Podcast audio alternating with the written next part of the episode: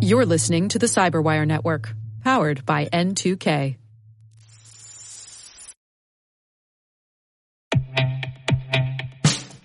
And now, a message from Cyberbit. Mastering cybersecurity is like mastering a sport. You build muscle memory through rigorous practice, then you train as a team to foster cohesion while operating under pressure. Like athletes, cybersecurity professionals thrive on hands-on simulation. But traditional courses, certifications, and open source labs won't build you a winning team. You need Cyberbit. Cyberbit offers a hyper-realistic simulation environment for your SOC, IR, and C-suite to refine your skills, all using the market-leading SIEMs, EDRs, firewalls, and WAFs they use every day. Cyberbit is offering Cyberwire listeners a free live fire exercise. Sign up your team now at cyberbit.com slash cyberwire.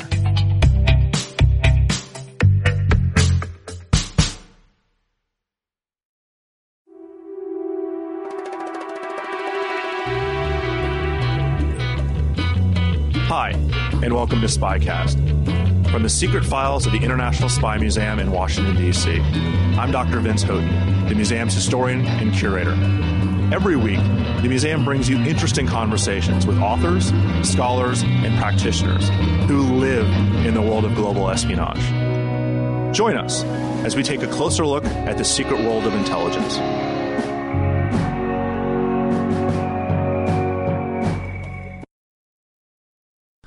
We'd like to thank our friends at Movement for their continued support of Spycast. I'll tell you more about this great company later, but first, let's meet our guest.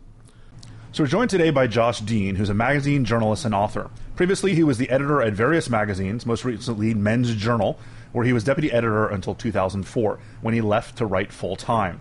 Over the years, he's written for dozens of national magazines, including Rolling Stone, Popular Science, Men's Journal, GQ, Travel and Leisure, New York, Entertainment Weekly, and many, many more also outside, where he's currently a correspondent.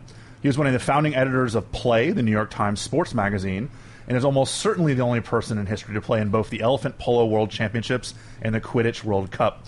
His first book, Show Dog, was released in February of 2012, and his article or ebook, The Life and Times of the Stopwatch Gang, followed thereafter. His newest book, which was just released, is The Taking of K 129, and it, it is right in the wheelhouse of books we love to talk about here on Spycast. So thank you, Josh, and welcome to Spycast. Thank you for taking the time to talk to us. Happy to be here. So our audience is perhaps more informed about K129 and the Glomar Explorer story. Many of them uh, may have read a book or two about it in the past. Some of them may have actually been at CIA when this was happening. So I, I want to ask you the, the, kind of the obvious question here: like, what? Why do we need a new book on this? What makes this book different? What what approach did you take that hadn't been taken before?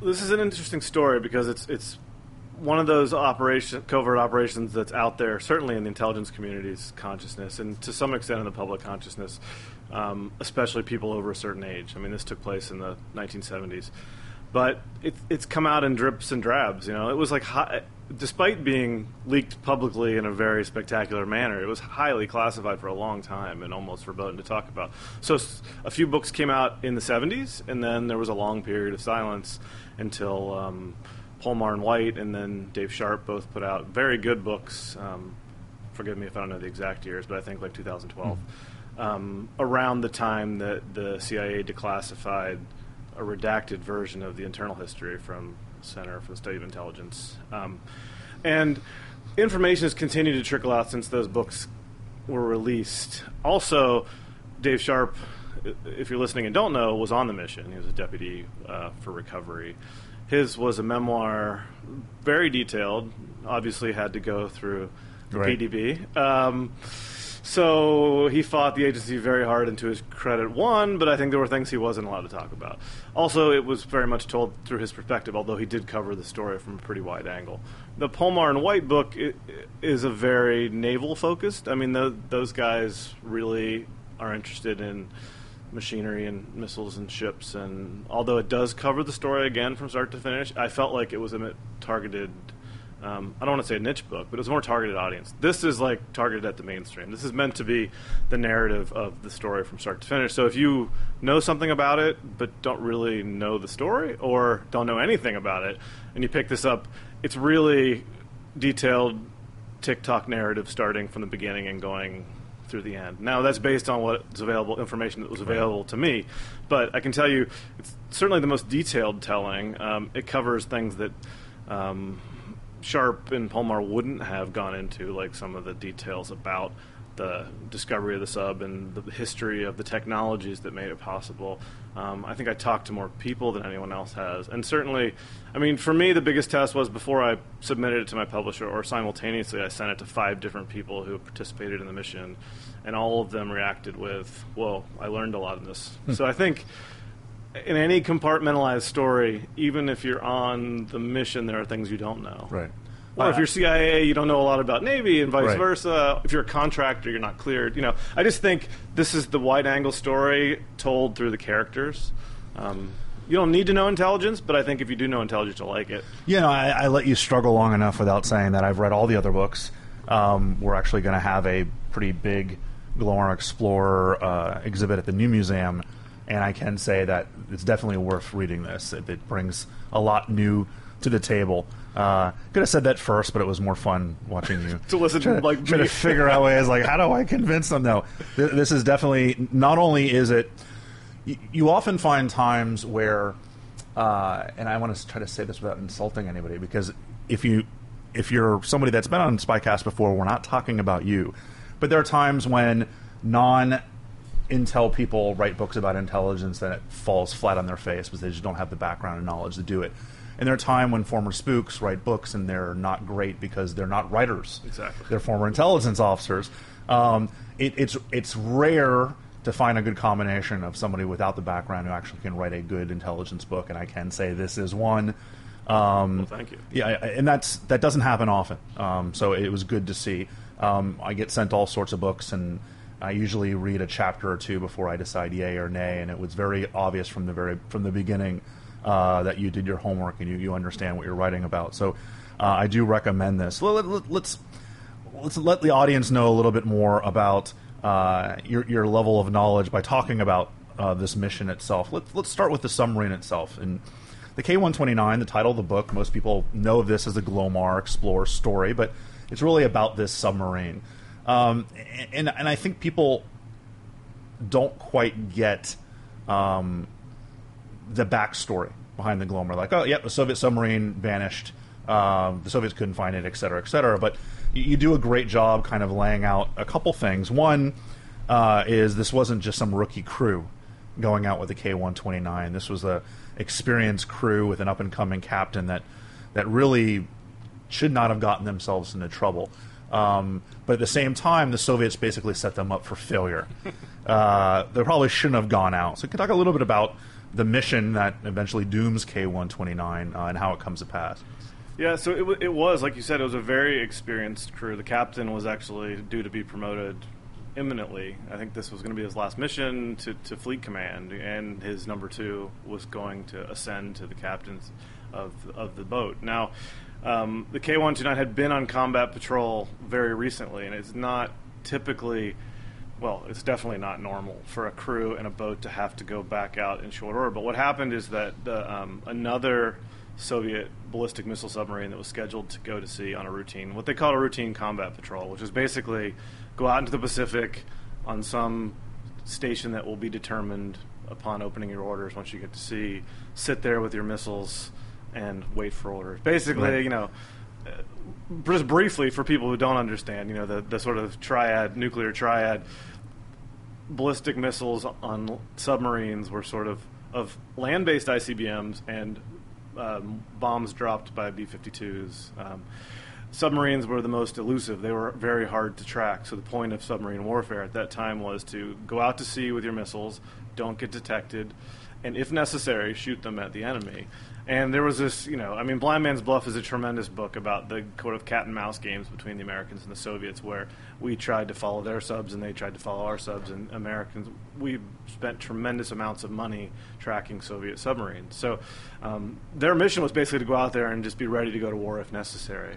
Um, for that reason, they would maintain silence for long periods. They were supposed to not get detected. It was not abnormal that the fleet command would not necessarily know where they were at a given time. It is abnormal that a sub should get lost, um, and certainly that the Soviets didn't find this one. But yeah, it was not an inexperienced crew, a very experienced crew. The, the, the boat was, I'm not going to say state of the art because actually there were newer models coming along, but certainly its missiles were updated and state of the art. And um, this shouldn't have happened. But the Soviets lost a lot of submarines in accidents that shouldn't have happened. Well, I mean, then they, you know, the Russians still are. I mean, Right. the Kursk was relatively recently.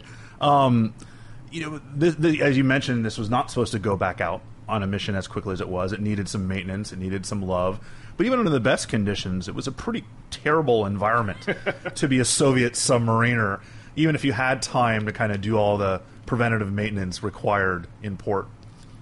Yeah, I mean, I, I would say in general, b- being on a submarine is pretty terrible. As a guy who sits at a desk, and I mean, I, I don't mind adventuring a little bit, but I think being in a tube of steel hundreds of feet under the ocean is a pretty rough way of living. Now, the Soviets, yeah, especially rough, and this was a diesel submarine, so in addition to being cramped and with limited fresh water and probably terrible Soviet rations and like smelly bunkmates, uh, it also just stunk like diesel fuel all the time because diesel submarines, nuclear submarines were online at this point, but the Soviets were still running a lot of diesel electric. So they had to basically the way these work is they go to the surface, they run the diesel motor engine to, to charge the batteries to go back underwater and run silently. So they run silent on electric power, but electric power runs out. Right.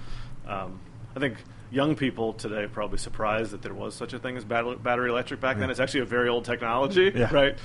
Um, so what was yeah? This was not a nuclear submarine which could stay underwater for long periods of time. It had to surface every day. Um, exactly how often I can't remember, but often.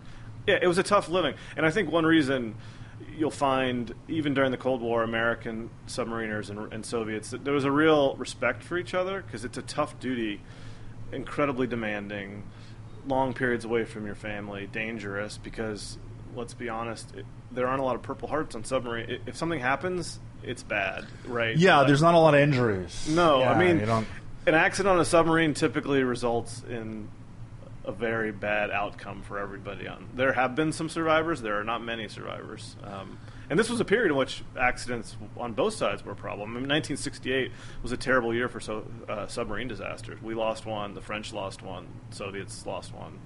Um, tough, tough duty. And I think to this day, I have a lot of respect for guys who so, serve on submarine, men and women who serve on. I assume women can now serve on submarine. That's a question I should probably know. It's tough. I mean, you know, I'm not going to say it's the hardest job in the military, but it's one of the hardest Yeah. jobs in the military.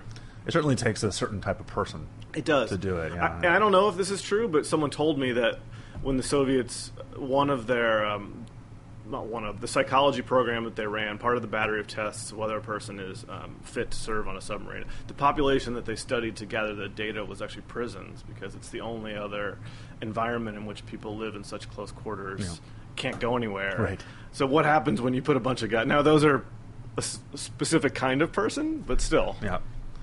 Eh, Even though this was a older submarine, it still had pretty extraordinary information on it. There were major intelligence possibilities uh, that were carried around on this submarine, or when it had a disaster, were no longer carried around. Were stuck at the bottom of the ocean. Can you talk a little bit about what the United States could hope to gain from grabbing K one twenty nine?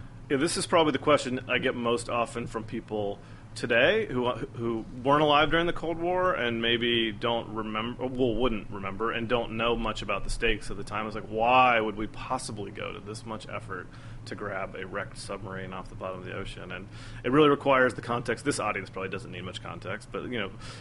When the stakes were Armageddon, and, and the way that we uh, prevented nuclear war from breaking out was through détente, you know, was mutually assured destruction, and um, that required both sides to have intimate knowledge of the other side's weapons. So we need, as much as possible, you needed to know what they had, where it was, what the guidance systems of the missiles were, what the payloads were, how long they took the fuel to burn to exhaustion, all kinds of things. You know, and the CIA was very good at that period of. Um, we had other secret programs going where we were stealing nose cones off the bottom of the Pacific using some of the same technology. Um, the USS Halibut, which took, played a big role in this operation. Um, but we we never had a live warhead before. We certainly never had a wholly intact missile, and here was the chance to get three fully intact uh, submarine launched ballistic missiles, which would uncover, you know, I'm not a nuclear physicist. Even today, I, I, spoke to some Livermore veterans, both from during the Cold War and who work today, and they're still very cagey about even talking about what we would find out in right. 1974 is dangerous ground for them because they're like, I can't say a lot about, but let me tell you that you know things like the delivery package and the guidance and and the explosives that that we didn't know any of that. And in addition to that, there's cryptology, of course. Right. That's the other big piece of this is you could get your hands on a Soviet cryptological machine on the submarine, the thing that decoded the codes that came in from Fleet Command. Now people say, well, why would that matter? They're just going to change the codes. Yeah, of course they are. But for one thing, it shows you how they're made. Very smart people, much smarter than me, would be able to take that machine and perhaps simulate it and right also all the things that have been all the messages that have been intercepted for the past six months or year you could go back and read those. And it's not like just because it's old intelligence it's not good intelligence. You're going to learn a lot of things from that. And then sort of the most mundane things though when i talked to navy vets so, some admirals who worked underwater and, and above they they talked a lot about like just general submarine intelligence, like the hull thickness, the right. welds, the where were the valves made, what kind of materials were they using, like all of that was valuable. Well, so. because at the time, everyone assumed the Soviets were ahead of the Americans right. when it came to submarine construction and technology. So you, would find out firsthand whether that was true or not. And I think we found out that they weren't. Yeah. But and ultimately that probably we bankrupted the Soviet Union both in the air and under the water in this race for technology. But yeah, yeah, there was that. I mean, that's kind of a story that repeats itself throughout the Cold War, and again, the CIA again and again disproved things that our leadership believed. They had more bombers, they had better planes, their missiles flew like. In the CIA and specifically the director of science and technology, I think, are the unsung heroes of the Cold War, and that they came up with all these things: the U two, the SR seventy one, the Corona, and the Glomar Explorer. Like that unpacked parts of the Soviet arsenal that we just didn't really understand, it, and right. probably walked us back from the brink of war in a way. Let's talk a little bit how we found it. You've already kind of hinted at some of these, whether it was AFTAC, which is kind of the nose cone program, also the SOSUS system, where I think our listeners, some of them will know what SOSUS is. It's certainly anyone who grew up in the 80s reading Tom Clancy or, you know, understands that there there's an underwater sonar system. Uh, that uh, that helped us to find the K one twenty nine. But I think the halibut is it's a ridiculously interesting story, and you talk about Blind Man's Bluff, where it it does kind of talk about that. But you know, a lot of times talking about spies and you know whether they're human people, you know, or like U two or the Corona, the halibut I think needs to be in that conversation for this revolutionary technology. It does. That did so much during this time, whether it's Ivy Bells or finding the Scorpion and Thresher or finding K one twenty nine. Right. I mean, I think this is. I say it's a CIA story. It's it's a CIA and a Navy story, and you know that what that relationship may be soured during the course of this mission. But the first third of the story is very much a Navy story. So it was the Navy that found the K one two nine. Uh, well, with some help from the Air Force. So the like you said, SOSUS was a Navy program. AFTAC was an Air Force program. AFTAC ultimately located, pinpointed the location of the sub using anomalies in the acoustic analysis. Basically, sounds on.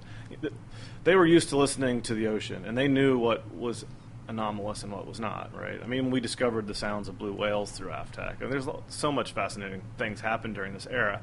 But once we pinpointed it, that's useful, but but who knew what shape it was in? You had to go and look at right. it, and it was sixteen thousand five hundred feet down. There was nothing on the planet at that time that could get even close to that to film it and you know look at it, film it, listen to it, bring back pictures.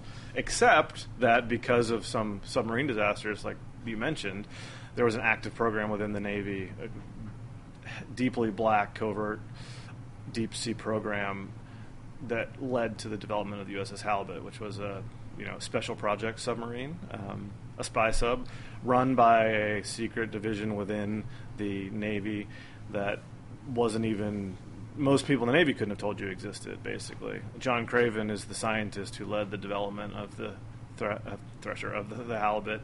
Became somewhat controversial figure, but brilliant, brilliant civilian scientist, the chief civilian scientist. And so he took a, a an old, well, the the uh, Regulus class launched cruise missiles for the first time underwater, quickly became obsolete, but that it, because of the the mechanism by which it launched cruise missiles, it had this big like mouth that opened on the top of it. And Craven looked at it and said, "Wait, that would be a great place to put like a hub for various intelligence activities. I could use that to put a bunch of spies in there, NSA analysts, and we can deploy technologies that will film the bottom of the ocean." So basically, the secret sub went out there, and like you said, led a number of incredible missions. Um, Ivy Bells being the other most famous one, probably, and probably the one that yielded more intelligence than anything. But yeah, uh, the nose cone recovery programs, and then later the I can never remember if it's pronounced Parka or Parch. The halibut successor just picked up where that left off. So yeah, these are submarines that until Blind Man's Bluff, no one knew about. Um, they and even today, the funny thing about this story is that the CIA has been quite forthcoming in the way that the CIA is forthcoming about anything, which is like we want to talk about it, but we don't want to tell you too much, you know, Right. but we won't stand in your way. The Navy is oddly to this day doesn't talk about the halibut. Like that part of the underwater reconnaissance office program is still secret. And within the CIA history of Azorian, the largest redacted section is the section that's clearly about the halibut. There's like a four-page blackout where you're like, okay, I know this is where the halibut comes into the story. Right. It goes out and it films the K-129, brings that film back, and thus begins Azorian. That's blacked out. Now, I don't know why the Navy, you know, in the Navy, I know because I talked to the guy at NCIS who who went to Craven and urged him not to publish a book that he ultimately published, but the parts where he talks about Azorian and some of the other um, halibut programs, he reports them. He writes about them as if this has been reported in the press. He never says I did this or Right. this happened. So yeah, I don't know why the Navy continues to be. Certainly, I mean there have been plenty of books about it at this point. Like we all know the halibut. There's Right. pictures of it, Yeah. right? Like um, I don't know. It's it's strange, but it deserves. Yeah, it's a historic ship that did a lot of service to the United States and, and great triumphs of the Cold War because of the halibut. We've, we've brought up a couple people. Let, let's bring up another one. John Parangosky. Uh, he is central to this story, and it's probably a name very few people have heard of. Can you talk a little bit about? it? Because he basically worked on everything. He did. Yeah, I mean, by design, you haven't heard of him, though. Yeah. If you worked at the CIA in the '60s and '70s, and certainly within Director of Science and Technology, you know him. I mean, he's on. He was. He's in that list of 50 trailblazers. But yes, by design, he worked in the shadows his whole life. I mean, that's what the life of an intelligence officer was, and, and probably still should be. Isn't always, but should be. Um, yeah, he was. Um, started his career on the U2 program. Well, didn't start his career. Started to make his name on the U2 program. He commanded a base, one of the detachments in Turkey. Came back to headquarters, quickly rose through the ranks, and when the S&T was forming, he became one of um, Bissell and Duckett's favorite managers, basically. I mean, I hate to call him a man. It seems like such a pedestrian middle management thing Right. to say, but he was a program manager, and he, though he didn't start U2, he ended up being instrumental in its um, rollout. He then did lead the development of Oxcart, the SR-71, oh, A-12. Um, later, the SR-71. Only the CIA gets annoyed when you call it the SR-71. Everybody else is perfectly fine if you don't call it the A-12. Yes, you it's it the the SR-71. A-12, people are like, what's that? Yeah. You're like, oh, it's the Blackbird. Oh, the Blackbird. Yeah. Okay. Yeah, you know, and in, and in a way, you could trace so much of the S&T's history could be traced through Parangosky, the development of uh, Area 51, which was for the testing of U2, later the Blackbird, Corona, and then when this project came up, a completely unique undersea, because at that point the S&T had been focused in space, well, or orbit planes that go high and see far. Um, here was a big boat that needed to be built, Yeah. or something that could get to the bottom of the ocean. And, and I think Carl Duckett looked around and thought, "I know who who's the guy to do this, right? It's John Parangosky." And he was a lifelong bachelor, mysterious figure. Even his friends claimed to not know much about him. I mean, I reconstructed him to the, to the best that I could. He has no surviving family. Um, people were like, "I only went to his apartment once, and it was." Empty, or you know, he wore the same Right. clothes every day. He went to the same restaurants every day. I mean, he's a very he almost seems like a fictional character. Right. But and you know, and those who knew him or who were in the program and occasionally saw him, he was like this ghost. They called him Mr. P or JP, and he would just kind of come in and then leave, Yeah, vanish. the fictional character that helped develop the U2, the SR-71 Corona, and then Oh, that's the, it. Yeah, and then the Glomar Explorer. and, right? and I, you know, probably one of a tiny number, if not the only person, who is in the CIA's 50 Trailblazers and the um, NRO, National Reconnaissance Office, whatever the equivalent of the NRO Yeah. is, basically superstars of the agency and the NRO. Uh, well, let's shift focus to a company now because they're they're when Parangosky might be the only person to actually manage this. There was only one company around that could actually build the kind of craft necessary to do this. You know, the name Glomar comes from the company Global Marine. Talk a little bit about them because you make the point, and I think you're not wrong. I think others have kind of hinted at this that there's no other company on Earth that could have built the ship that turns into the Glomar Explorer. Yeah, and I think that's quite literally true, and I'm not even sure anybody would attempt to, to mount an argument against it. That if you needed something, well, when it was determined that the CIA needed a ship that could deploy some kind of equipment that could reach 16,000 feet under the ocean and pick up an object that weighed 2 million pounds, so far beyond a depth that anything had ever been attempted, like there weren't recoveries done at 2,000 feet, let alone 16,000 feet. Well, Global Marine, which was a, a spin-off of some oil companies, you know, Curtis Crooke, who's another of the main characters, he was the lead at, Glo- at Global Marine who ran the project. He told me that at that time he would compare it to kind of a Silicon Valley. It was like s- startup-y, full of brilliant young mm-hmm. engineers who were like given the money and space to do whatever they wanted. And that's what the S&T was about, was about finding people who could do that, right? Who were the best people in America? Literally at any company, they were given access to CEOs and, and boards of directors and um, find the one person or the one company, and that was Global Marine. Global Marine had, had begun deep sea drilling. Um, they built a ship that did the Mohole project, in which uh, they created a system so that a ship could stay stationary in the ocean, deploy a drill, drill deep into the floor of the ocean, pull the drill back out, put it back in the same hole. Now that may seem easy. That's really not easy, right? Because the ocean, if you've been on the ocean, you know the ocean doesn't sit still. Your boat kind of like bounces around, and so this is before satellite positioning. So they had to, they, you know, they're using long line positioning with acoustics, and, and eventually satellite came on and was used during the Glomar, but it wasn't it wasn't satellite positioning systems in the way you imagine them today. So basically, there this was a company that could build huge ships that could do big, dirty, heavy jobs, but also precise, complicated engineering. And this was going to require engineering like nothing that had ever been done, and perhaps has still not been done to this day. I'm not sure anything like the ship will ever be built again, and certainly hasn't been equaled. Well, you used the phrase "never been attempted" about fifteen times. Yeah. That's true for like just about every single part. I was like, how, how else this. can I say this? Yeah, right? no, I mean that, that's it gets redundant, but because just about every single aspect of this mission had never been attempted before. and it all had to work on the first. There was no time to test anything, Right. so it basically had to work right away. Well, just, uh, you couldn't. I mean, we're going to talk about the cover story in a second, but there's no way to test it and maintain any kind of cover. Because you know, let, us talk about that now. Because the idea is you can't just build a ship and go grab it and let everybody know what you're doing, because it could either be construed as an act of war, or uh, you know, even if it wasn't, you are this is a covert clandestine intelligence operation where you're trying to get this information with the Soviets not knowing you're trying to get this information not just the Soviets trying to make sure the United States and everybody else doesn't know what you're doing and that's when they bring in another interesting personality that most people have heard of um, and at first people may go Howard Hughes that makes no sense but it actually makes the most sense you can possibly think of because not only was he a quirky personality but he's the kind of guy who has the money to spend on a project like this that has absolutely no track record of working because there's just everything's unprecedented. Right. Yeah, I mean, it's in the way that Global Marine was the only company that could have done this. Howard Hughes was the only person who could have provided cover. Because, as you said, when you build a giant ship and you're going to take it out into the middle of the ocean, it's going to do something complicated. It's not like you can go out in the middle of the night and pull. It's not like a Navy SEAL raid where you just like parachute in, extract somebody. This was going to be extremely visible from satellites and boats and planes and whatever. So it's sort of like, okay, we figured out how to get it.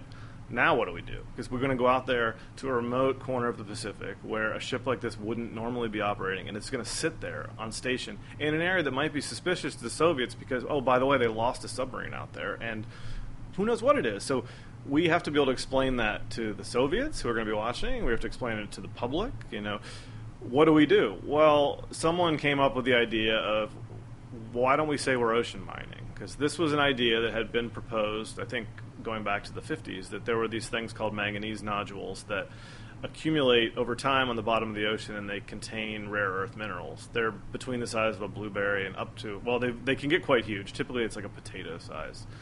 And you can re- recover these and extract minerals. So arguments or not arguments discussions were ongoing about how do we get them is there a feasible method for harvesting do we process so it made sense that somebody might do that. It's Now- like today people talking about asteroid mining. right? I mean, kind of the same. Yeah, it's like a speculative idea. speculative idea. but yeah.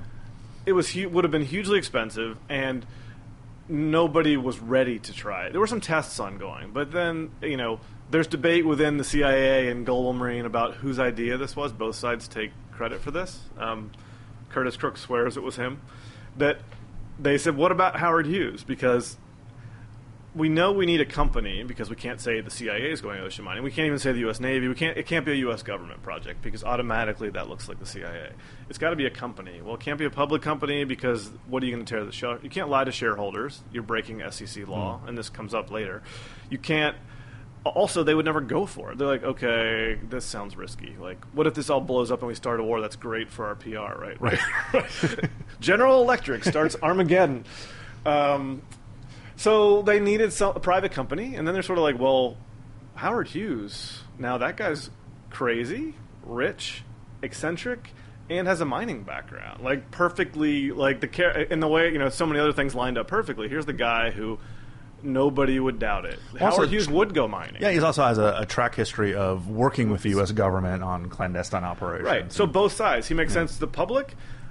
Within leadership, he's a guy who supported the CIA and he's a loyal patriot. You know, so you assume going in that he's probably going to say yes. Uh, everything lined up, and and though there's one of the many mysteries of the story that remains today is how involved he was. It seems very clear that he was not intimately involved on a daily basis. I think he was aware of it. He probably gave his approval. He was also hopped up on pills in a hotel room in Las Vegas, watching like old movies, watching himself, Yes. soiling himself in diapers. So. Um, he was aware, but he had people running his empire. I mean, his lieutenants were definitely the quote unquote Mormon mafia who ran his companies were very, very involved. And um, it just lined up. Global Marine was perfect, Howard Hughes was perfect. It just all came together. Well, someone else that that, that seemed to be an uh, indispensable personality is someone that had worked with Parangosky on the U two, the SR seventy one, on Corona, uh, doing counterintelligence work or at least cover story work, and that's Walt Lloyd, uh, who plays such an integral role in Right. this. Um, and he is uh, kind of the, the consummate professional in making people think things are going along perfectly fine and nothing to see here. Please look in a different direction. Yeah, one of the most unflappable professional people I've ever met. Retired now, living in Arizona, and um, got a little bit of attention a few years ago when the story behind the Glomar exemption, which maybe we'll talk about later, mm-hmm. came out.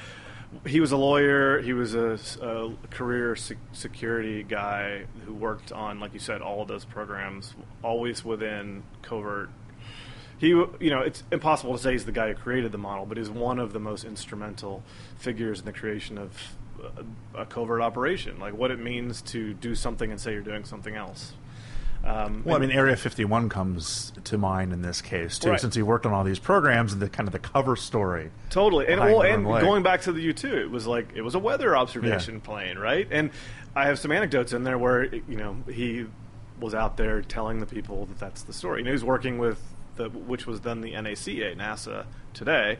About like this is your weather observation plane. Go out and tell people about your we- the, the weather you're observing over Ukraine. Uh, so he he was a specialist in this kind of thing. Also a lawyer and just a really straight laced, professional, smart guy who Parangosky I think um, respected greatly and and thought. Who do I need to oversee the cover story? Oh, it's got to be Walt. And now the cover story was already happening. It had been determined. It wasn't his idea. It was already being architected, but he was brought in to say, okay, I think the quote from him is when, he said, what, "John, what do you want?" He's like, "You're the one who's going to explain this to the world, right? You need to be whenever when anyone questions this."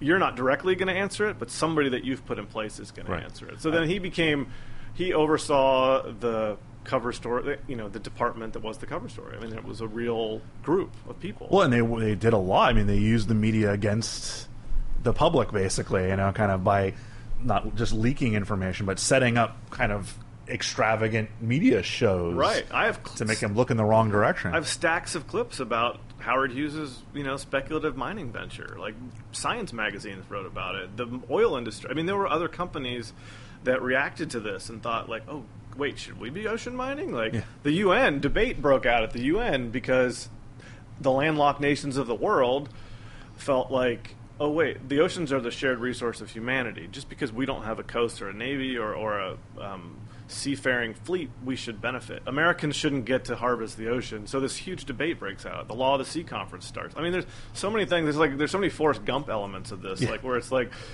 uh, just happened because this mission started and and so Walt was his job was to keep an eye on the public, make sure like anticipate any problems that might pop up if you start to see a crack in the facade, figure out a way, you know, find us experts who can talk about it.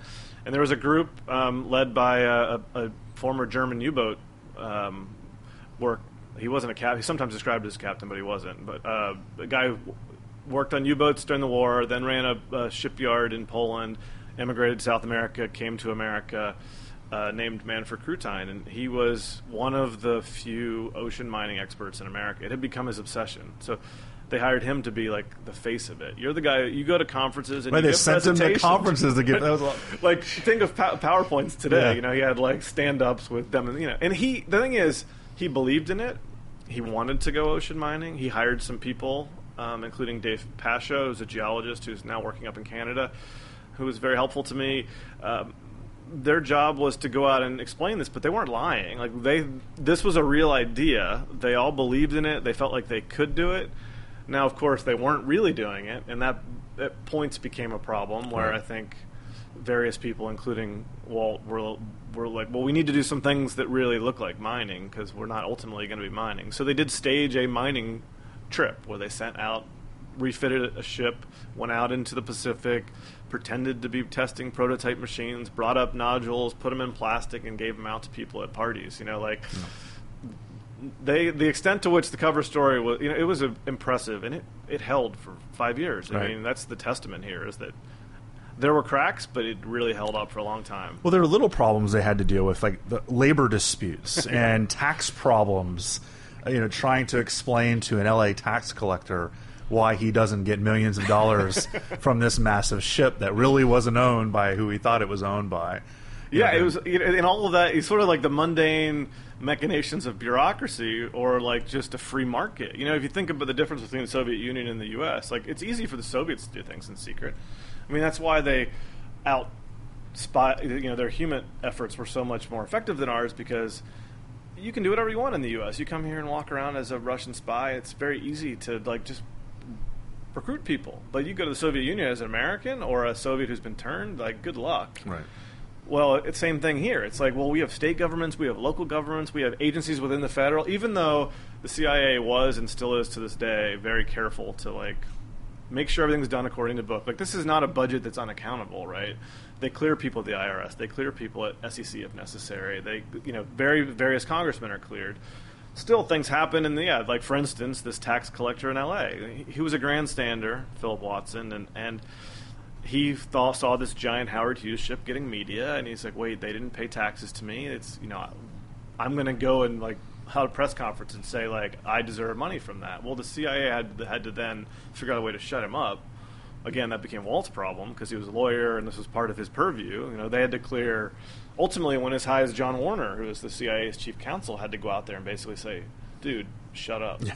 Right you know, and he wanted like you know, and he was you know, and again, this is kind of a triumph of our system, I guess, that like a local official can feel so empowered that he can say to the chief legal counsel of the CIA, like, unless you give me a piece of paper, nope, not Right. doing it, right? Like, that's a good and a bad thing. You know, it's good that we have the freedom to do that and provide some accountability. On the other hand, like that guy could have ruined it for everybody. Well, it's. I mean, the, the, the fact is they're trying to do this extraordinary mission of raising this submarine, and they had to think of these day to day things like we need to go out into international waters to physically transfer the title Right. of this ship, so that we won't have to pay the taxes on actually transferring the title. So they had the ceremony out in international waters so that they didn't run into this massive tax bill. Right. And, and all the moving parts on this just it, it wasn't just can you build a ship that can lift a submarine. So much more than engineering and and even you know sort of covert officer action goes into these making these things work. And again, that was like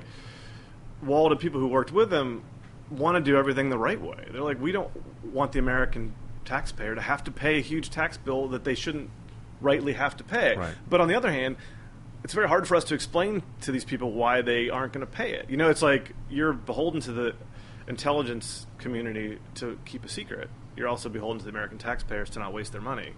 And you have to follow procedures like local and state governments, you know. And he that required, yeah, staging this. They had to go out into the international waters and transfer ownership from uh, Global Marine to Hughes, or yeah, Yeah.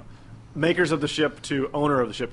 Owner of the ship, I put in quotes because Hughes didn't really own the ship, Right. right. Of course, it was a U.S. government ship, and ultimately, that's what they had to explain to this tax man was, this is a U.S. government ship, but it's not a U.S. government ship. If you know what I'm saying, Right. right. We'll have more with Josh in just one moment, but let me take a minute to tell you about Movement. Movement Watches, spelled M V M T but pronounced Movement, was founded on the belief that style shouldn't break the bank. The watchmaker's goal is to change the way consumers think about fashion by offering high quality minimalist products at revolutionary prices. With over 1 million watches sold to customers in over 160 countries around the world, Movement Watches has solidified itself as the world's fastest growing watch company. The story of this company's beginning is pretty amazing, and as someone who has worked to use word of mouth and social media to build Spycast brand, I really took to this story. As I've told you before, in 2013, two watch enthusiasts dropped out of college with the dream of reinventing the watch industry. Now, I'm not one to advocate this. As always, stay in school, kids. But tired of big brand markups, the duo set out to create a direct to consumer model.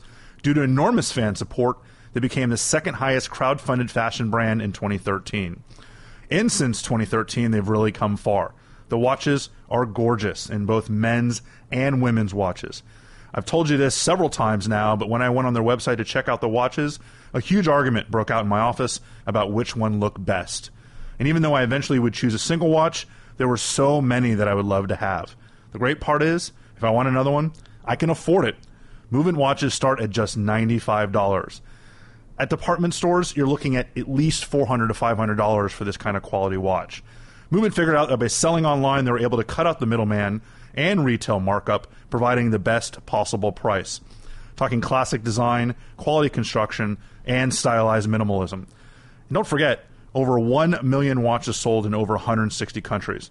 So you can get 15% off today with free shipping and free returns by going to movement.com slash spycast. That's M-V-M-T dot com slash spycast. Look, the watch I have is a really clean design. Seriously, I've been getting compliments on it ever since I put it on. So now is the time to step up your watch game. Go to movement.com slash spycast. Join the movement. Well, one thing, no matter how good Walt Lloyd was, that would be impossible to explain in public is the capture vehicle or the claw. Um, that would be pretty obvious to anyone, even a novice in ship engineering, that you're not picking up manganese nodules with a claw the size of a semi truck. Right. Um, and, uh, and and so the, the the artfulness behind creating the cover or the the secrecy behind the claw, I thought is extraordinary as well. And that might be a story people know, but if not, you can talk a little about Clementine uh, and how they were able to manufacture this capture vehicle. Yeah, I mean the engineering is so elegant and impressive and audacious. I mean, I, there's, I ran out of adjectives to use because it's just like you know, even by today's standards, like every piece of this thing was so involved and incredible. So, yeah, they just they determined that something called the grunt lift method would be used, whereas they were actually going to just go down, pick it up, pull it back up to, two, like I said, two million pound piece of steel on the bottom of the ocean, pull it sixteen thousand feet up. So you really needed something that could grab it, and you know, a claw is how it's always described. It, you know, you can almost picture like a hand. It had fingers. Well, most people have played the game at like Oh, yeah, you know. Chuck E. Cheese or Totally. something with like the claw game. to go after the basketball. Well, this is exactly yeah. it's, it's that method exactly, and, and, and just about that hard. Yeah. Uh, but like you said, you can't build that in public. You know, you're building the ship in public. It's a mining ship. It, it's got this gimbal derrick. That makes sense. There's a big hole in the moon pool in the bottom because that's the way that you're going to deploy the quote unquote miner. Now the miner couldn't be seen because it was a claw. But the way you explain that to the public is like, well, that's our competitive advantage. Howard Hughes doesn't want anybody to see what his miner looks like because then what's to stop the other companies from just copying him? Which is a totally plausible Yep. explanation. But meanwhile, you got to build this giant claw. So they constructed the largest uh, barge ever built, a submersible barge that is the size of like a basketball arena. Um, floated it up to Redwood City near San Francisco Airport, and then Lockheed Martin, well, Lockheed Ocean Systems, which had been hired to do the claw, which had a long history of the CIA. They built U two and Lockheed's been around for a while. Like a good Perhaps you've heard of them. yes. Um, they sailed the barge up there and built the claw inside the barge. It, it served as a way to hide the construction and also as a way to deliver that construction to the Glomar Explorer ultimately. Because once you built it, you had to get it on the ship with no one seeing it. At every stage, it had to be hidden. Well, and you, you glossed over this. The whole idea it is the size of the Verizon Center. It is. it- this is a, a barge that sinks completely underwater, the size of a basketball stadium. Exactly. And so, and basically, they build the claw inside of it. You sail it under the Golden Gate down the Pacific to Catalina, where the Glomar Explorer, built in Philly, moved to Long Beach, then went out to Catalina, and in public, in a cove, you know, with media around. And there's a great picture. I couldn't get the rights for my book, but there's a great picture of Catalina Beach with like sunbathers, and in the background is the Glomar Explorer just sitting there. And the barge sinks to the bottom of the ocean. The Glomar Explorer parks over top of it. The bottom of the ship opens. The top of the barge opens, and um, the, the docking legs, which are these giant, um, well, they're legs that go out through the bottom of the ship, lock to the top of Clementine, pull it back into the bottom of the ship, close the bottom of the ship, close the top of the barge. Ship sails away, barge sails away. Now it's inside. Nobody's seen it. The only way you could see what happened is if you were underwater, and of course, the one thing that was secured. I mean, there were like Navy SEALs in the water. Uh, there were, again, never acknowledged by the Navy, but there were SEAls. There were um, guys in boats, security officers in boats, keeping people away. But from a distance, people watched that and they thought, "Oh, that's how Howard Hughes got his mining machine on the Glomar Explorer." Yeah. and it worked. I mean, it worked. I- And, and as many many months that went into building this ship, when they actually sail out on the mission, they're essentially re-engineering things on the fly. They're basically in the time it takes to sail from California out into the middle of the Pacific Ocean, they're rebuilding the inside of the Glomar Explorer as they go. basically everything broke at some Yeah. point. and it broke throughout the mission, all at every step. And that's, you know, the, the people on the ship were the guys who built. So you had Lockheed engineers, you had West, the Western Gear guys who built the heavy lift system and worked on um, various pieces of the. You had uh, electricians from Lockheed, you had engineers from Global Marine, you had a huge crew of roughnecks who had worked on oil ships. I mean, I think this is what happens on. It's brute force work. It's oil and ham- noise and steel and things break constantly, and that's what roughnecks do. They fix things. And in addition, you had the naval engineer who designed the ship. You know, the architects were there. So if something broke, you had the right guys on board, but they had to build it under incredibly stressful or fix it under stressful conditions.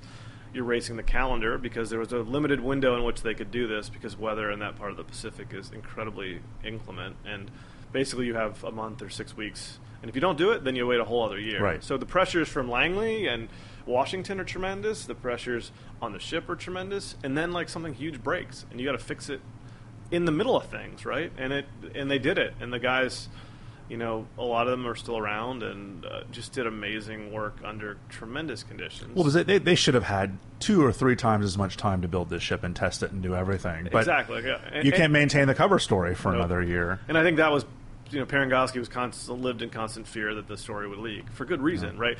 You can imagine how many people were cleared into this over the course of five years. Probably, certainly hundreds and probably thousands. Now, did everybody have full clearance? No, but a lot of them did. All the all the roughnecks on the ship had full clearance. They go to bars, they get drunk, they talk, they're like picking up girls. Like any one of them could have ruined this. And So you're if you're in management on the project, you're in fear of that. So it's like we need to do this. It's got to work the first time.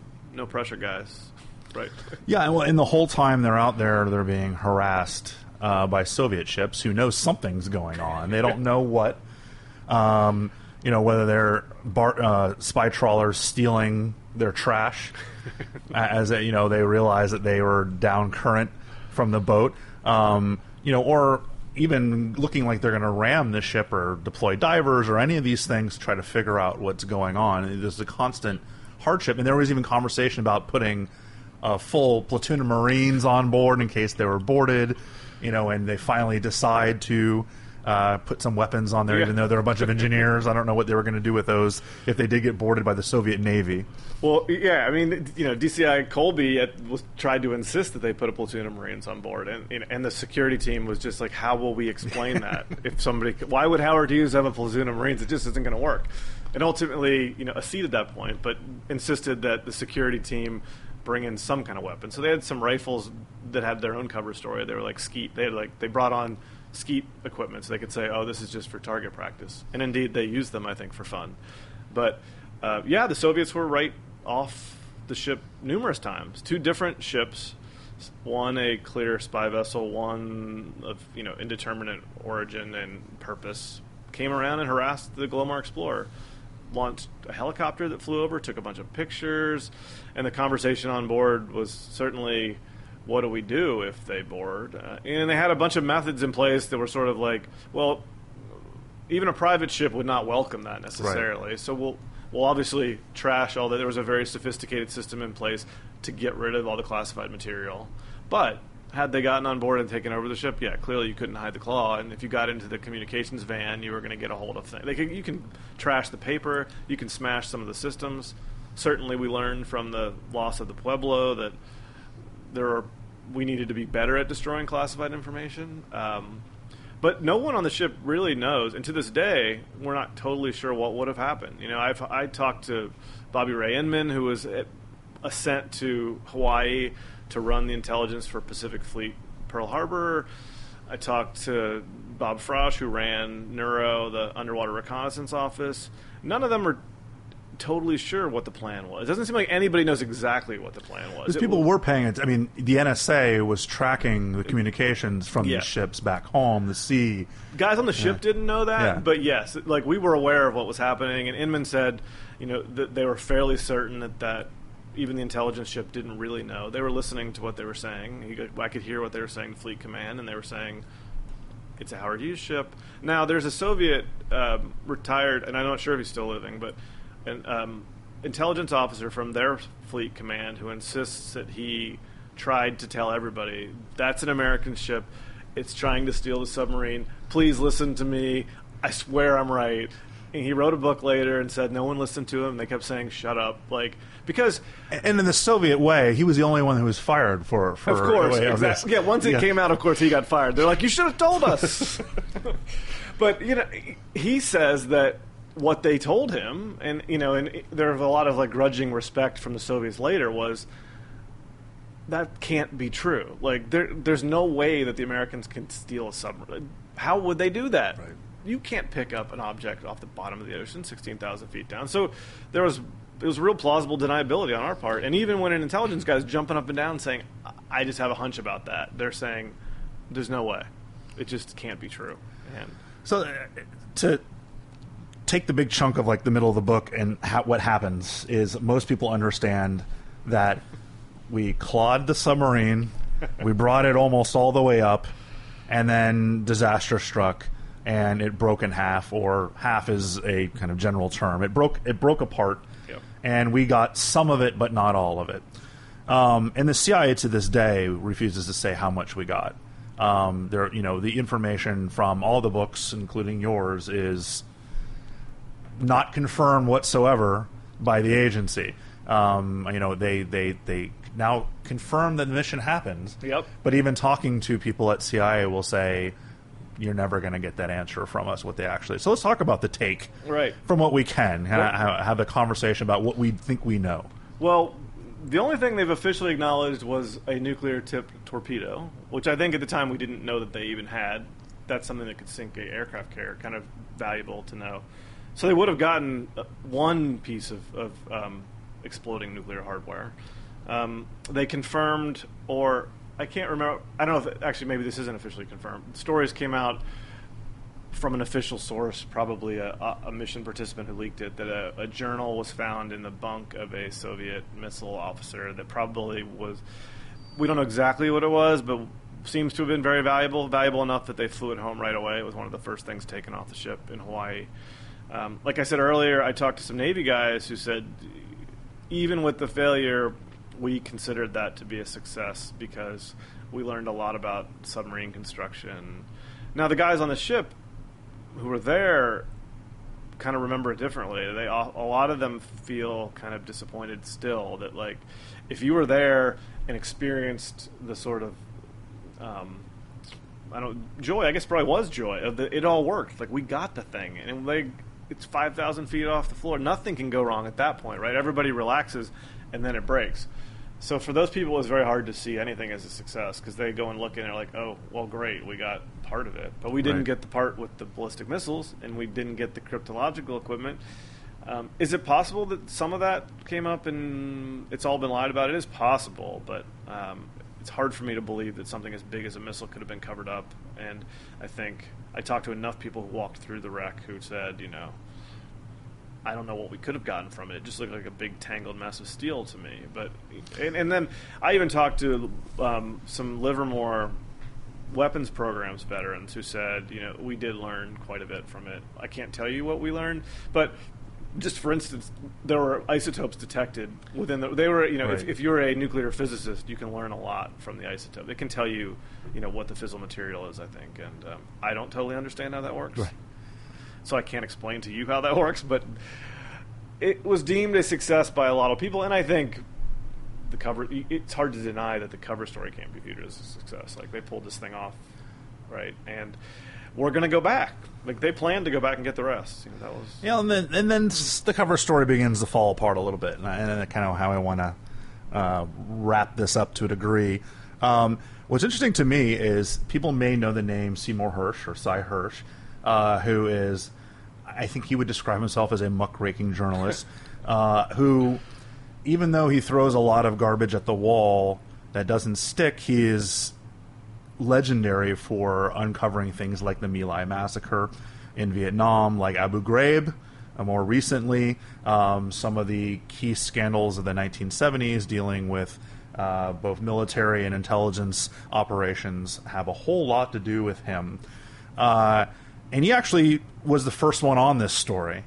Uh, but interestingly, he sat on it, which he, you don't think of when you think of Sy Hersh. You don't. Yeah. Yeah, he was le- it was leaked to him at a party. You know, uh, someone, one of his sources, and he was deeply sourced. I mean, a dogged, tenacious, tough reporter who I think wore people down, and also at that time had a very good record of, of rigorous reporting, and um, people, at least certain people, respected him. He got leaks at that time. Somebody told him that this was this was going on, and when he told he knew Colby, DCI Colby at that time. I mean, everybody knew Sy Hersh, so it, they had a um, conversation about. It got back to Colby that he knew. Basically, they had a meeting.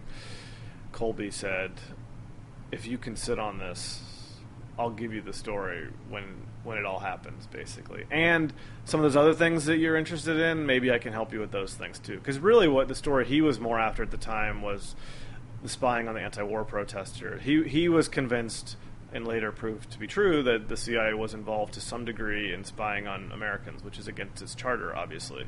That's a much bigger story to him than this. Right. Though this is big and flamboyant, you know, he felt that was more important. So Colby assured him it will be worth your while, and also this is very important. And if you blow it, you could ruin this huge operation. You could maybe start a war. You know, the stakes it's not absurd to say that this is like the kind of thing that could perhaps start a war, right? right? It could have.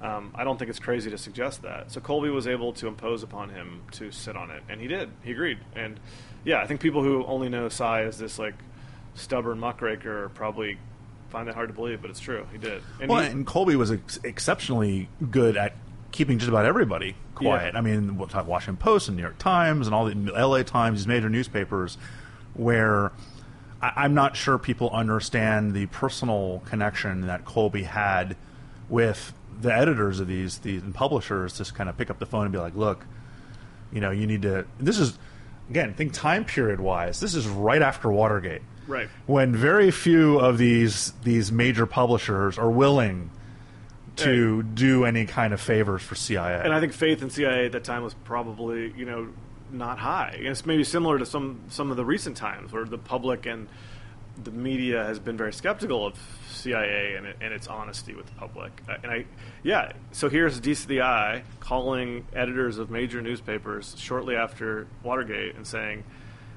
"Could you not run that story, that like explosive story that I know that you know something about, um, just because you could really cause problems for us?" You know, and I think you know the media is not out to despite what some people say is not out to like do damage to the country or start a war right i think they're looking to uncover abuses of, of government but i think you could probably make the case and i bet it still happens today where you know a dci or someone at pentagon can say listen i know you have the information but don't run it for this reason and then you can clear that editor for that time to say like here's the reason you can't do that like and i think this is a pretty compelling case where it's like you could get people killed you Right. could start a war like what do you gain from it and i'll give it to you later and it'll still be a great story and everybody went along with it except Jack Anderson. jack anderson another muckraking um, larger than life. Um, his ego was not small. He had also broken a ton of big stories, uh, and he at that time decided he just felt like he decided in his mind that this was a boondoggle that the CIA spent hundreds of millions of taxpayer dollars that had come from you know the, a Navy black budget and didn't work, and why should he sit on it just because DCI tells him to, right? Like you already had your chance and it didn't work, so your case is not compelling. I hear you, but it's not compelling, and he told everybody.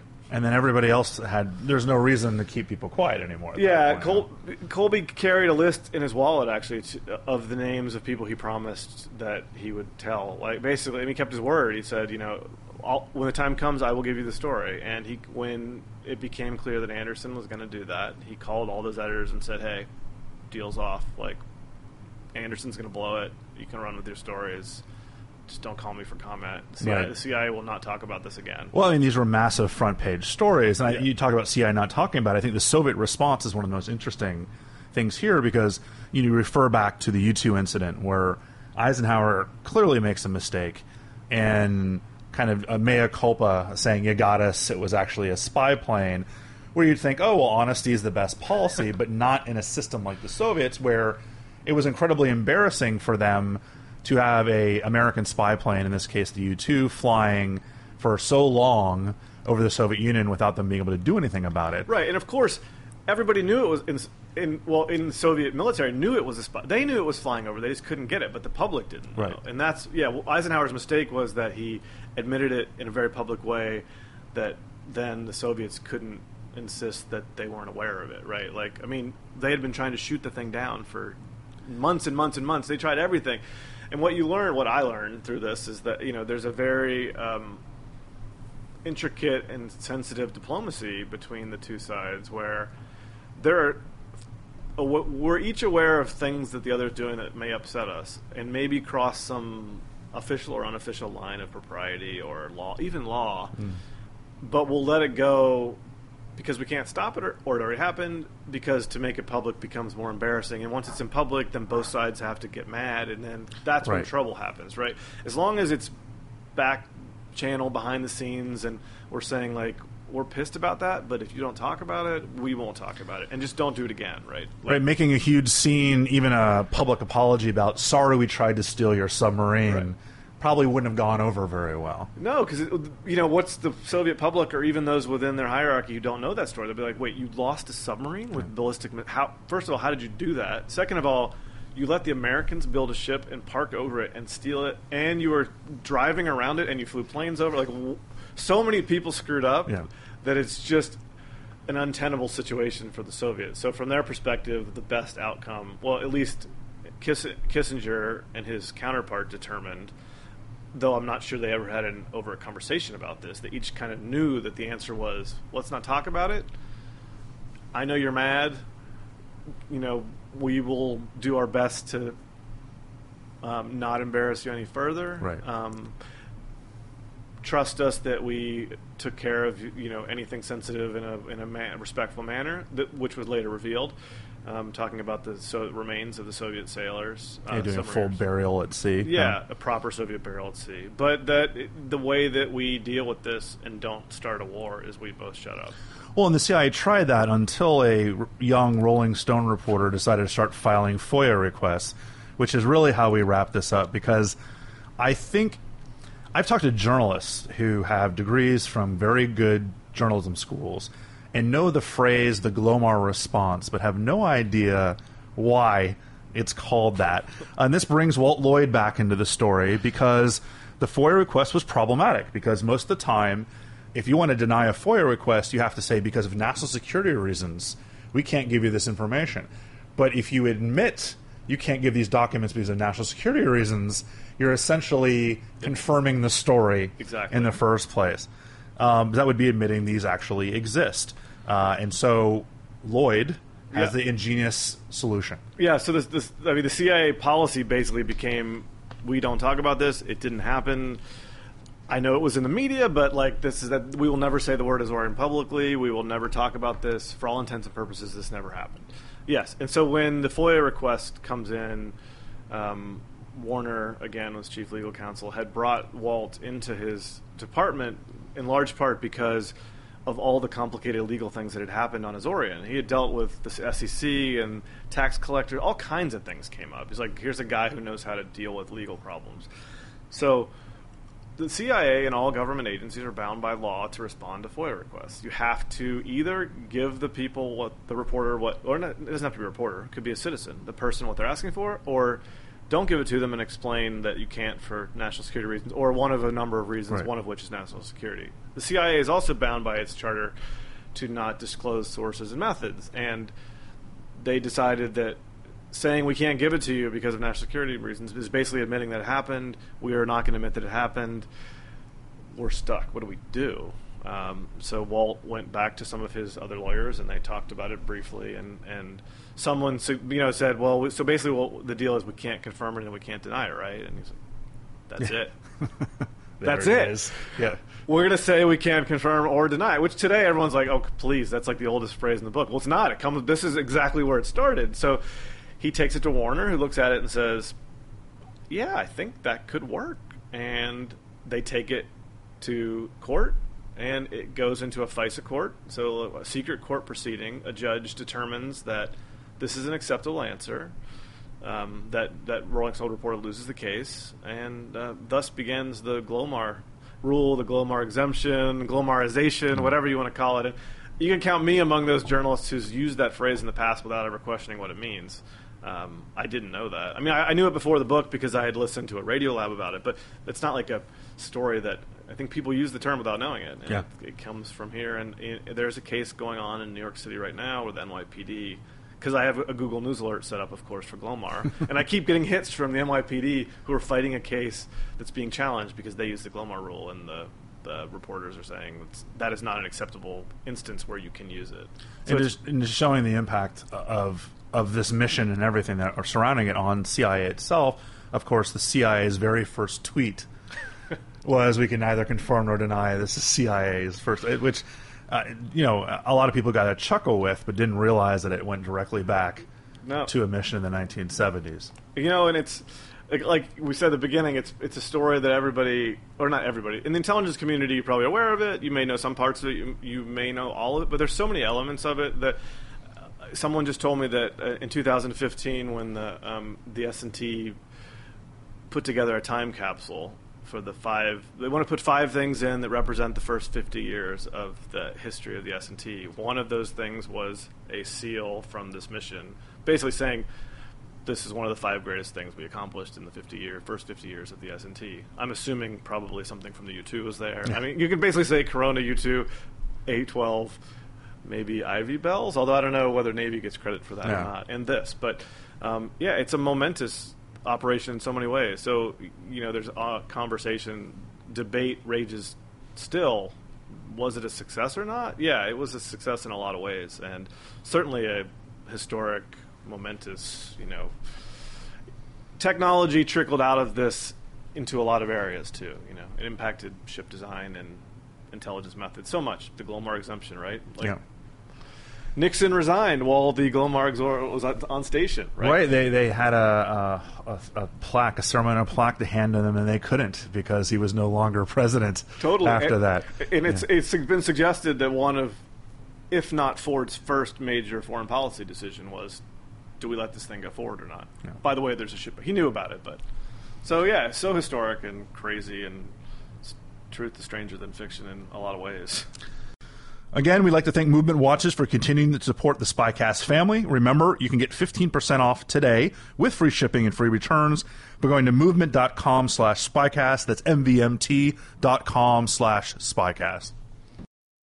Well, the book is The Taking of K 129 How the CIA Used Howard Hughes to Steal a Russian Sub in the Most Daring Covert Operation in History. The author is Josh Dean. This book is out literally, if you're listening to this the day it posts, today. Uh, so go grab a copy. Josh, thank you for taking the time to talk to us here on Spycast. We truly appreciate it. It's fun. I love the show. Thank you for joining us on Spycast. Every Tuesday, we will give you the most interesting conversations with some of the most intriguing people in the world of intelligence. If you'd like to send us a comment or suggestion, you can email us at spycast at spymuseum.org. That's spycast at spymuseum.org. Or tweet us at INTL Spycast. That's I N T L S P Y C A S T. The International Spy Museum is a full 501c3 nonprofit institution To help support future educational programming, please visit spymuseum.org and click on our Donate Now link at the top of the page. Thank you, and we'll see you next week.